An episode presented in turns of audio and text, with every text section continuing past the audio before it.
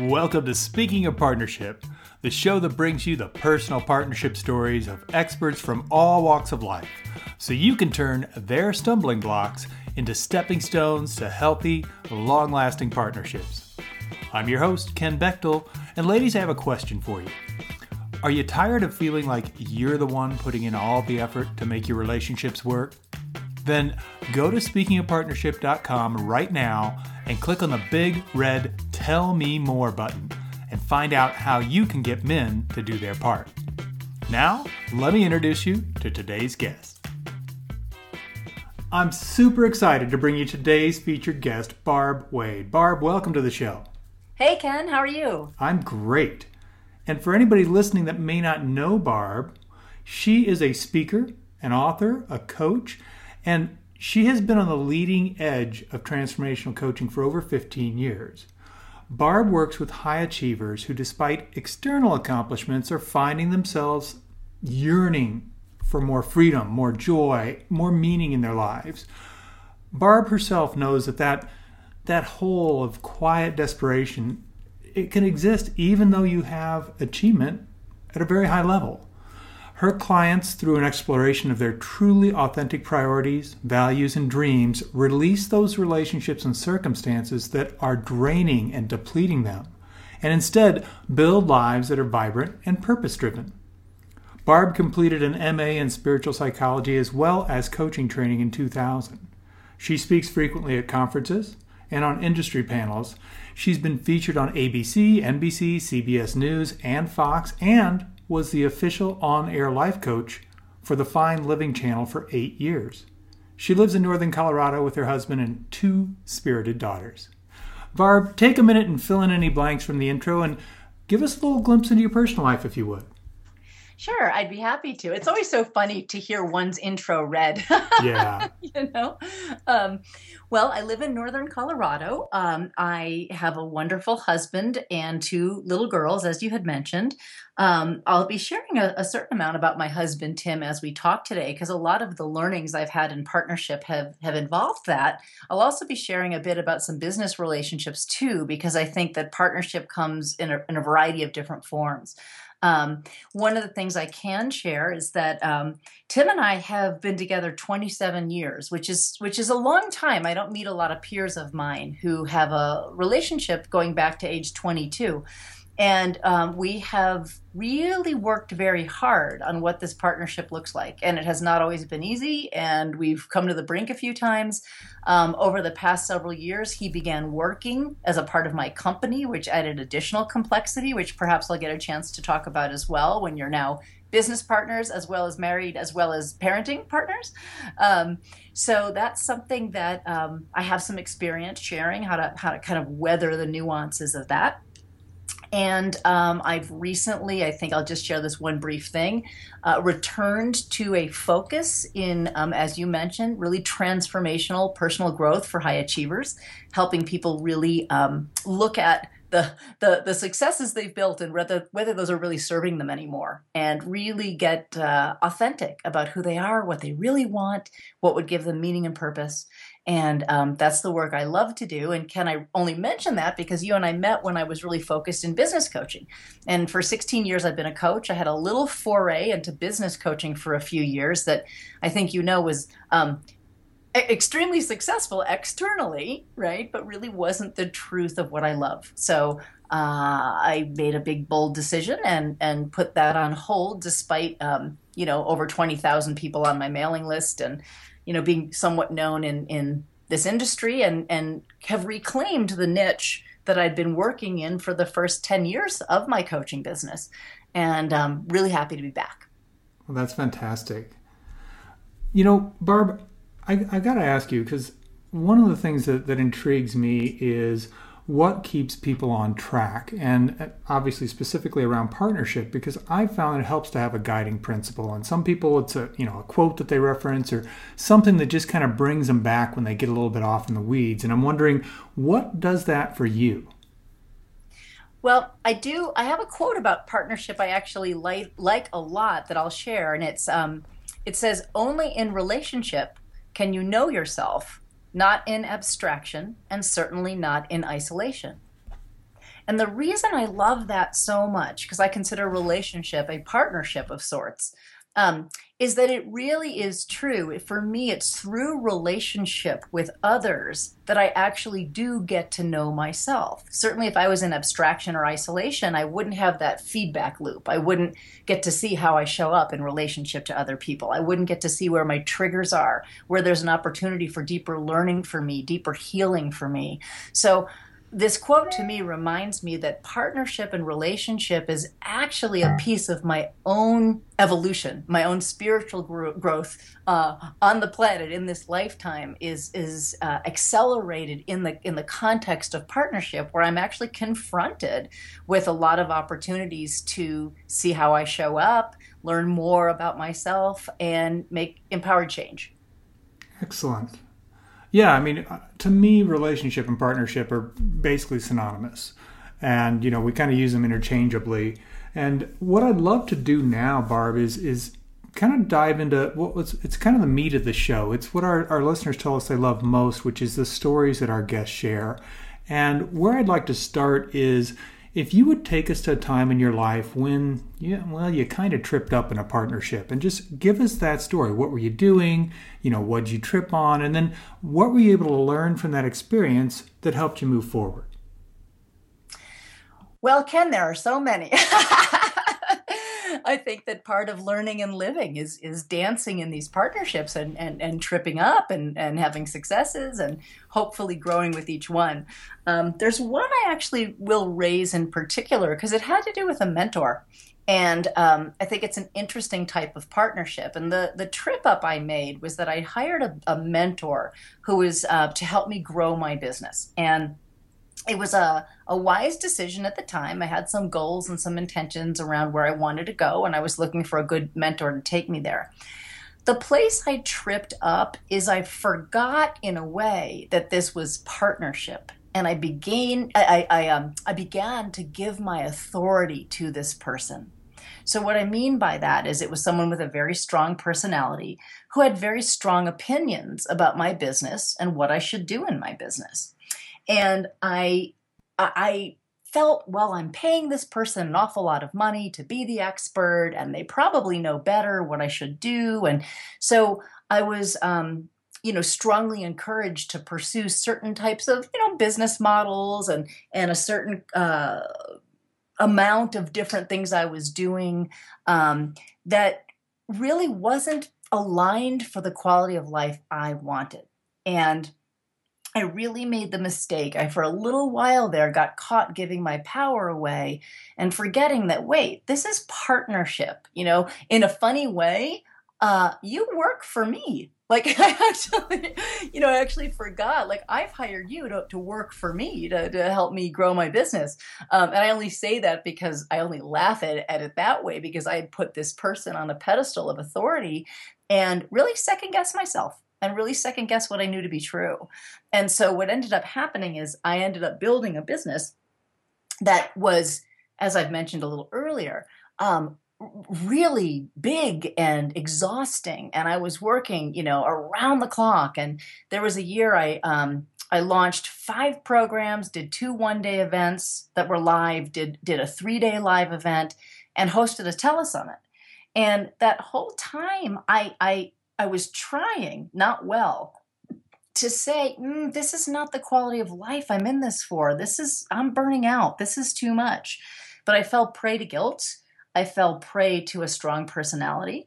And one of the regrets I really have is that particular year, I was not as present with my little girls as I wish I had been. And it's part of why I made a major change. I released that mentor and took my power back and really realigned with the direction of my career and my real zone of genius. But I won't get that year back.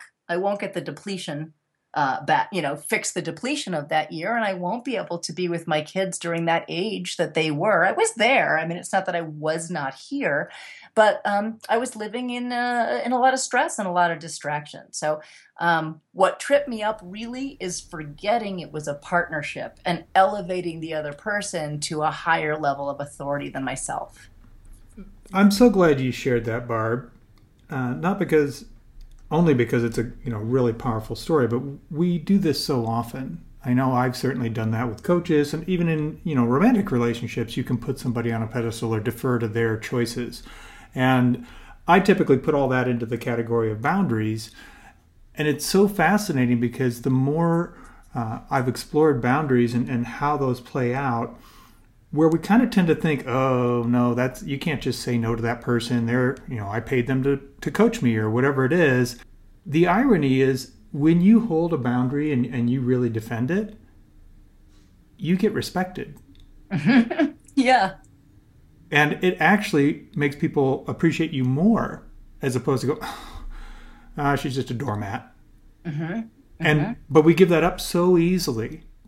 And so I'm so glad you shared that, because I've certainly done that with coaches. And you're like, what am I doing? That's not at all the direction I want to go. Right.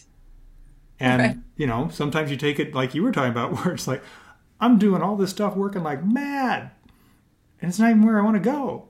Right. Why? Right. And then you check in and hopefully catch that at some point, like you did, and can make a transition. But thank you for sharing that. Oh, sure. Yeah. So I'm going to ask you another question. It's similar, but there's differences here, and that's why I like to explore this.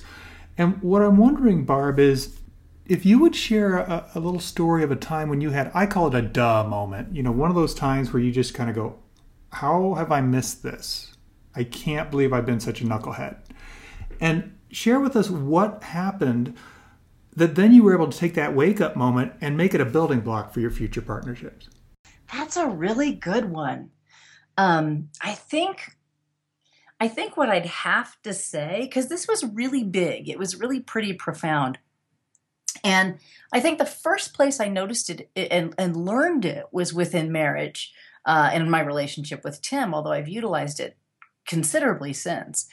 And what it was, and it's so easy to do this, but initially I was collapsing two concepts together. And the concepts were, if he loved me, he would, and then fill in the blank, whatever my request had been. So let's say I asked him to, you know, stop at the cleaners and pick up my dry cleaning, or, you know, would you do this, you know, thing for the kids? And, you know, I don't even know what the example would be. It doesn't matter. But what I started realizing is I was jumping to assumptions in partnership that if he loved me, he'd pick up the dry cleaning. So if he forgot, I would take that as a, well, screw this, you know, he doesn't respect me, he doesn't love me, he doesn't appreciate me, he didn't help me.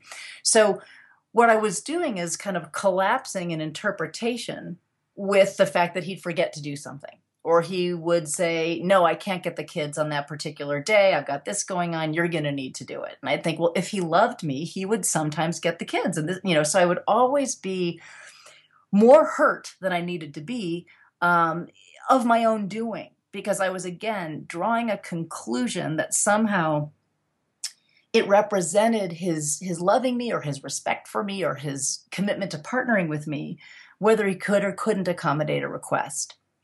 And I'll be honest with you, it was a therapist years ago who pointed out to me, does that really mean he doesn't love you if he forgot to bring the dry cleaning? And it was kind of a funny thing at the moment.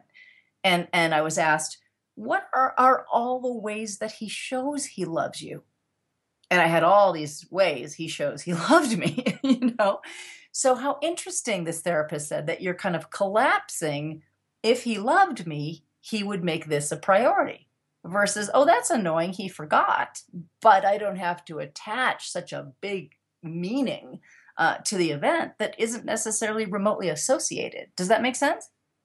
Oh, absolutely. Absolutely. Right. Yeah, I think it's a very common behavior that goes on, where we attach things to, oh, that must mean this. It could be like, well, there's no association there whatsoever. Mm-hmm. Mm-hmm. You know, one of the learnings from that was that we really need to check things out and not expect to read each other's minds either, right? Because you know, something might mean one thing to him and it means something different to me. And without communicating, I might have the assumption, well, this must mean he doesn't respect me. And he wouldn't feel that way in a million years. And I'm reading his mind. I'm deciding what he feels and what he thinks. And then guess what? I'm taking umbrage at it. And then I'm getting upset around something I've made up in my own mind. Now talk about a way to really undermine partnership. Yeah, indeed it is. And I would even go further and say probably 95% of the time what it means to you isn't what it means to him. Right. Because we're just wired differently. And when we assume they're going to have the same viewpoints and they're going to have the same, you know, attachments to things or importance on things, we're really creating a lot of false expectations. And it's something that I do a lot of work with folks around is, you know, when you can understand your partner, well, then you can appreciate them and work in harmony. But when you don't, we take things personal. Mm-hmm. And just like you're saying, oh, that must mean he doesn't love me. Or it could mean he was distracted when you asked him that, or he just simply forgot and he's a human being, or, you know, who knows what hundreds of other things it could be. But because we don't understand and aren't really aware of the possibilities, because we think, well, I wouldn't have done that. That would have meant that for me. Everyone must think like I do. Absolutely. Which, I mean, it makes sense that we think that way because that's what we're aware of. That's what we have experience with. But yeah, no, that's a really great story. Thank you, Barb. You know what that led us to, I'll also mention really quickly, is an even deeper discussion of how do you feel the most loved? Yeah. And it turns out the things that to me make me feel the most loved are one set of things, and the things that make him feel the most loved are a different set of things. And by knowing that, he can love me in the way I enjoy it, that I feel received, that I feel seen and witnessed, and I can do the things for him or behave in the ways for him that make him feel really loved and respected. And one would not have known they were so different had we not actually had that conversation. So it's kind of a similar thing about assuming the other person even, you know, experiences the expression of love the same way you do. Oh, or indeed. Respect or whatever it is. Yeah, that's so true. And there's, you know, fortunately, there's some amazing resources out there now to help people identify that. Because, it, again, if it's not your way of receiving love, let's say, well, then how are you going to guess what theirs is? Because it doesn't make you feel that. So why would you offer it? Right. It's like, well, that makes me feel very uncomfortable. Why would I offer that to him? Right. Well, right. Because it makes him feel very, very good. And you're like, how? Mm-hmm. You know, it's the classic of people that like to speak and people that don't. Most people don't. And so they don't understand how anybody can just be like, yeah, I'll go up and talk in front of the room. Yep. Why would you do that? That's a horrifying event. No, it's not. How can it not be? Right. Because that's our only experience. So yeah, it definitely makes a huge difference. Well, let's shift gears a little bit, Barb. What I'd like to do is have you share a story of one of your proudest partnership moments. And this could be romantic, it might be family, career, you name it. But what I usually look for is something that when I think back on that moment in partnership, it makes me smile. What's one of those for you? I think I'd have to say something in the arena of the co-parenting. And the reason I raised that one is, and I'll give you a more specific example, but it's such a fraught area because all of a sudden your children's well-being is in the balance. You know, and I don't mind making choices where I might make a poor choice and I might suffer from it. But when it comes to now these innocent children and you know, wanting to do things as correctly, quote unquote, as possible for them to thrive and to not cause them hurt, not cause them pain, all of a sudden, you know, one's need to control can kick in, right? And the stakes feel higher. And what Tim and I have had happen a few times that I am proud of. It's a little bit of a different answer to your question because it has to do with melting down versus a proudest, you know, moment of, wow, we really came together on that one. But it's really accurate is that there are a couple things I'll mention. One is that we've gotten really good at swooping in when the other one's going to lose it and taking over. And I really think that's a critical part of partnership. Like if I'm going to lose it with the girls or if he's going to lose it with the girls because we're stressed, we're exhausted, whatever they're doing is annoying and we're frazzled and we're about to enter a very not grounded state. We have a really good awareness, and the other parent will pop in and go, honey, let me take over. Why don't you go take a little break? Girls, come with me. Come on, come downstairs with me. And literally intervene to move them out of the line of fire and help the other one of us realize we're on the tipping point to kind of losing it, you know, to kind of breaking down and not showing up as a parent the way that we want to. And I've been pretty proud of that. I've been pretty proud that, you know, we've got each other's back in that way. We have a shared commitment to the girls, and we've got each other's back because as normal human beings, we lose it and we get to the breaking point. And I really definitely acknowledge Tim, especially, but really both of us for kind of catching that and like just swooping those kids out of the way and cueing to the other one, you need a timeout. Does that make sense? Oh yeah, no, that I love that example because it definitely is. I mean, obviously, what more partnership could there be than having each other's back? But the other thing that is there is the partnership with the kids of, like you said, making sure they don't get in the line of fire from something that really probably has nothing to do with them. They just may be the trigger to a stressful day that's like the straw that broke the camel's back. Right. And it's like, well, there's no reason for you to be receiving that. Right. There's no way you'll ever understand that. It'll totally skew your reality of, oh, well, that's not don't ever do that with dad. It's like, no, that's not what that means at all. Yep. So yeah, it's really great. And the other thing I love about that, Barb, is that is something that you developed. It's not something that like, we just naturally always had this ability. You had to pay attention to each other, to be actually, even before you were probably even aware you had each other's back, the fact that you were paying attention to learn this about each other was having each other's back. That's accurate. Yep. And we even got to the point of talking about it. Like, you know, we both know we want our children's highest good and we can both be hitting that breaking point. And we even at one point, because it was starting to happen, we were noticing it, like you're mentioning, Ken, and it was kind of happening from awareness. And it's not like we melt down too often. It's pretty few and far between. But one day we did have a conversation like, do I have your permission to swoop in and tell you to take five without it triggering you further, without you being like, I've got this under control, you know? If I come in and swoop in and say, girls, come downstairs with me. Tim, why don't you take five? Like, can that be our symbol? Can that be our cue that you seem like you're losing your center and I'm going to just get these guys out of the way? And we agreed to that because without that agreement, I might have felt condescended to if he came up and told me to take a little break. Or I might have felt like he was usurping my authority or who knows what, especially if I was in a stressed out, frazzled place. So we agreed, okay, we're going to have this agreement to trust each other that when someone comes in and does that, they're saying, honey, I love you, but you're losing it. You're not going to behave in a grounded way and you'll regret it later. So I'm swooping in and taking over and you go take a break. And the pre-existing commitment to that also has made it easier when someone does break in that way. Yeah, that's so important because it's interesting because on many of the recent interviews, the topic of permission has come up. And it's just like you're talking about, do I have permission to do this? Because I don't want to make it worse by going take five, but that could happen if the person isn't in agreement with that and they take it as an affront to how they're parenting right then. And instead they're like, oh, you're noticing, yep, you're right, I'm about to blow up. Mm-hmm. Or you may actually have caught it before I did. Right. So we have that agreement that if you see that, even if I don't think I'm going there, I'm still going to take that break and I'm not going to take it personally. Right. Yeah. Absolutely. And we can debrief later, but we know that's kind of a DEFCON, you know, intervention. Yeah. And the other thing that creates is there's no judgment.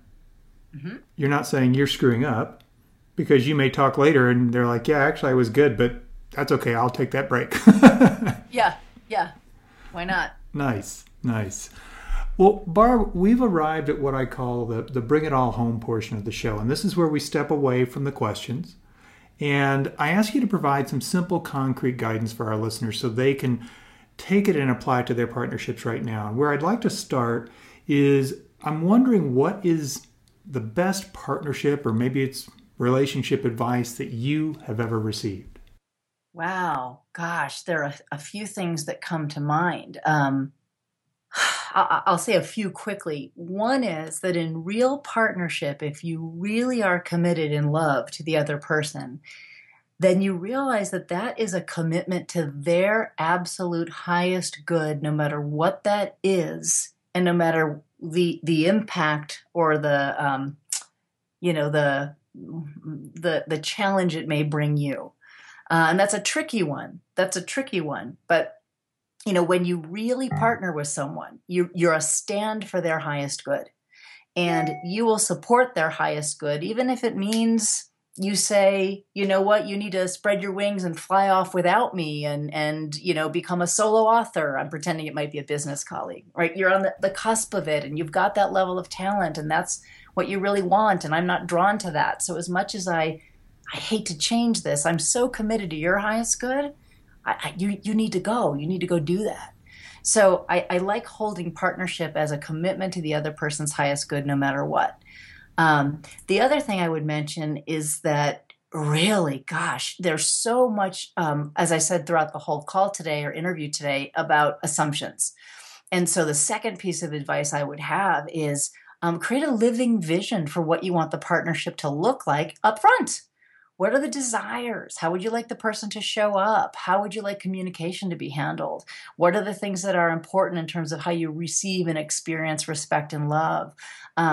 Because that would have saved us so many misinterpretations to have, at the beginning, as a wonderfully powerful and loving exercise to create a vision of what would a rich, robust, partnered relationship look like, so we can make some agreements and understand each other better.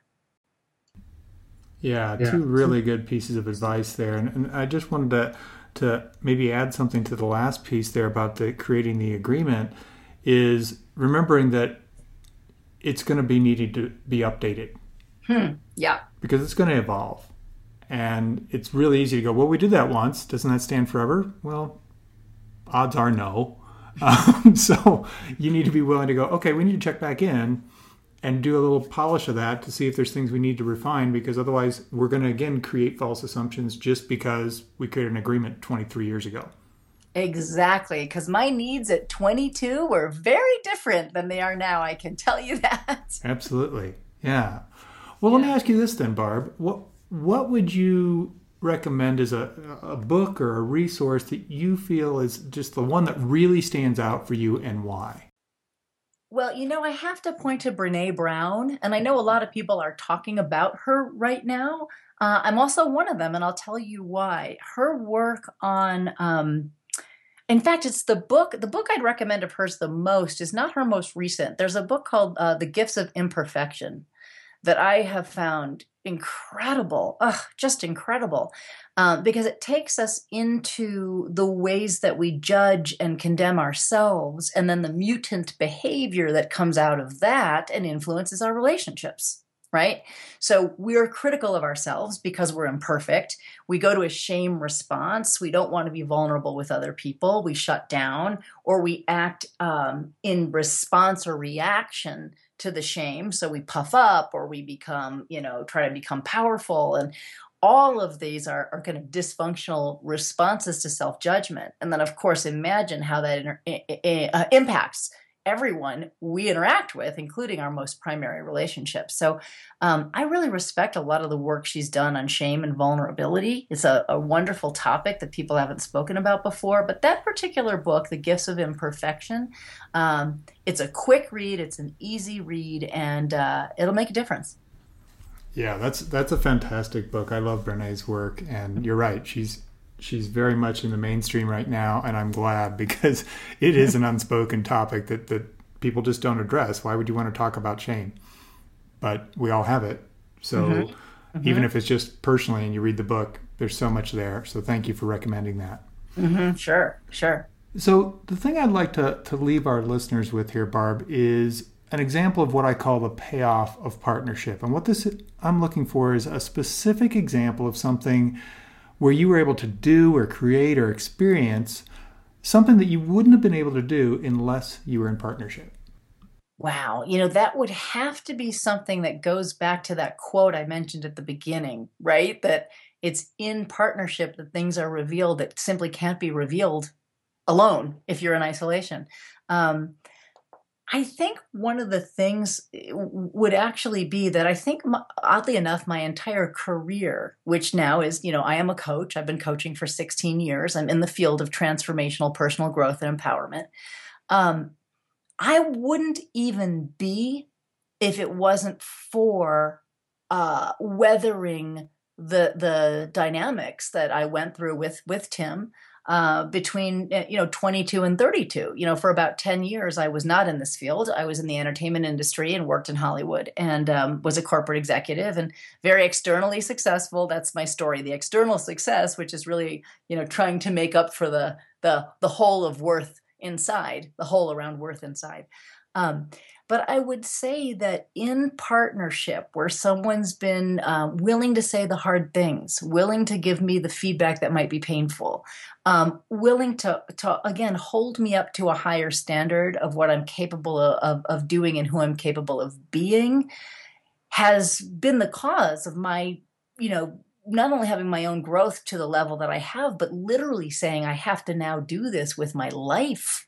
Nothing has been more significant than my personal growth as a human being, as a spiritual being. These 10 years that you and I, Tim and I, have worked so hard on our relationship and our spirituality and how we show up and where we're triggered and such a level of deep introspection. And I really changed so much, I actually have to now move into this field. There could not be a bigger service I could do for the world than help other people with these same kinds of transformational experiences and this kind of really rich personal growth. And so I'd really say my whole career and my being of service in the world stemmed from the massive payoff of partnership and then the mirror that was for me, that was for me. Yeah, that is a great example. Thank you. Barb, I'm just thinking here because clearly you are an incredible resource of guidance and information for folks. And I'm wondering if you would do us a favor and let our listeners know how they can contact you, how can they learn more about what you do and what you have available? Well, first place would be my website, I'm sure, easy enough, which is barbwade.com, barbwade.com.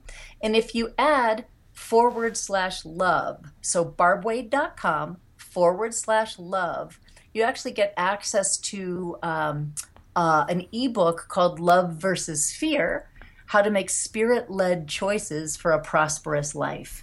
And it's one of my favorite resources. It breaks down how you determine the subtle and insidious motivations underneath your decision making, underneath what's a yes and what's a no, and how to recognize what fear-based decisions look like, which are usually rooted in the need to control or the fear you're going to miss out on something or some kind of scarcity or some kind of anger, resentment. Or the decisions made from faith and trust and generosity and creativity, which are variations on love, and how to use this tool. It's a fabulous tool to deal with any decision you have to make, to really look at the choices and ask yourself, okay, what decision comes from fear? What decision comes from love? And it walks you through that process. So that's, again, at barbwade.com /love. And it's a gift for anyone who would like it. Thank you. That's very generous. Sure. Well, Barb, we have got to the end of the show now, and I just want to thank you. It's been great to reconnect with you and what you've been able to share and the transformation that you've made in your personal and professional life that I've been witness to is just gorgeous. So thank you very, very much for being on the show. My pleasure, Ken. Thank you for listening to Speaking of Partnership. Head over to speakingofpartnership.com for links and recaps of every show and so much more. Be sure you catch the bonus stories from our guests on Follow Your Yes Friday. It's easy to do. Just go to your favorite podcast directory, search for Speaking of Partnership, and click subscribe. Like what you hear? Leave us a rating and review on Stitcher or iTunes. The greatest compliment you can give the show is to refer us to someone else either in person or on the web. Have a great day, and remember, even when you stumble, you're still moving forward. Peace.